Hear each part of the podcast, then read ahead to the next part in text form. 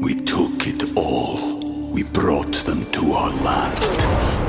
An endless night, ember hot and icy cold. The rage of the earth. We made this curse. Carved it in the blood on our backs. We did not see. We could not, but she did. And in the end, What will I become? Senwa Saga. Hellblade 2. Play it now with Game Pass. Nel panorama Grange sono state diverse le anime musicali che hanno dato forma a questa rivoluzione culturale, musicale we took it all. We brought them to our land. An endless night, ember hot and icy cold. The rage of the earth. We made this curse. Carved it in the blood on our backs. We did not see. We could not, but she did. And in the end, What will I become? Senwa Saga. Hellblade 2. Play it now with Game Pass. e generazionale e che vede in Nirvana la sua forma più famosa e commerciale. Un esercito di ragazzi nati tra la seconda metà degli anni 60 e la fine dei 70, in perenne confronto con la generazione precedente, ovvero i cosiddetti baby boomers, che cercava di vivere la propria vita nelle grandi città dove la disoccupazione e l'abuso di droga erano delle piaghe quotidiane. Tra queste grandi città americane vi era Seattle, città che tra la seconda metà degli anni 80 e la prima metà degli anni 90 sarà il teatro del cosiddetto Seattle Sound, conosciuto anche con il nome di Grange. Questi ragazzi, che verranno mediaticamente conosciuti come appartenenti alla generazione X, trovava nella musica dei loro genitori, opportunamente rivisitata e corretta, si intende, la valvola di sfogo ideale a tutto quel delirio sociale. Ben presto la generazione X sviluppò anche una propria identità iconica, maglie a quadri di flanella, capelli lunghi decisamente non curati e roba presa ai mercatini, se non reperita direttamente nell'immondizia. Indossavano sempre scarpe Converse mal ridotte e jeans strappati, quando questa moda però aveva un senso, e non per seguire qualche mentecato da mille mila seguaci sui social network e si sente un ribelle perché anziché fare colazione con caffè e latte ha deciso di darsi al Nesquik.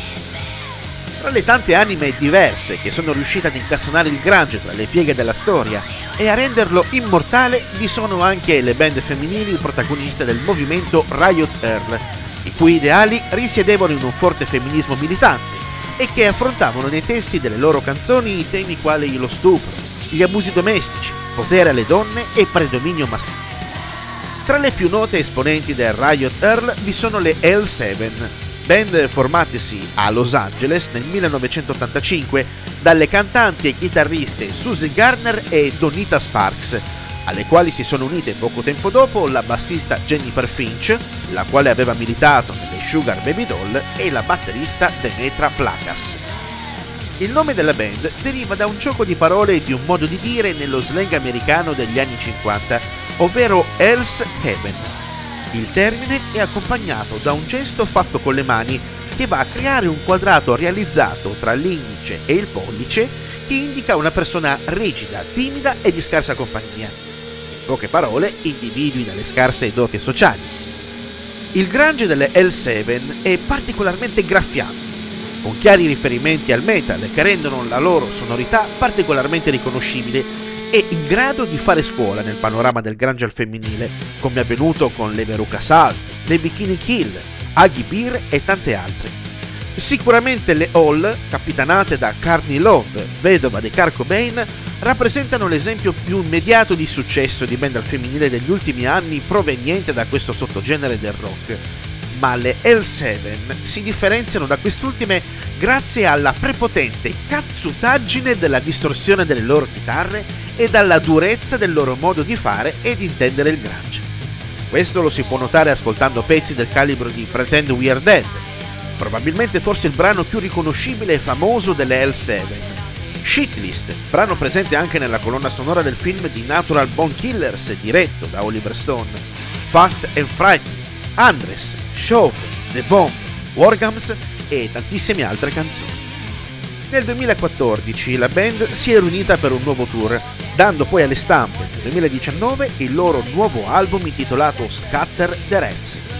In un periodo di quarantena creativa come quella che stiamo vivendo e che ci stiamo trascinando avanti da troppo, troppo tempo, riscoprire certe sonorità fa sicuramente piacere. Una piacevole certezza all'interno di un mondo fatto di sonorità plastiche dove l'ignoranza, purtroppo, pare essere il nuovo distruttivo sale della Terra.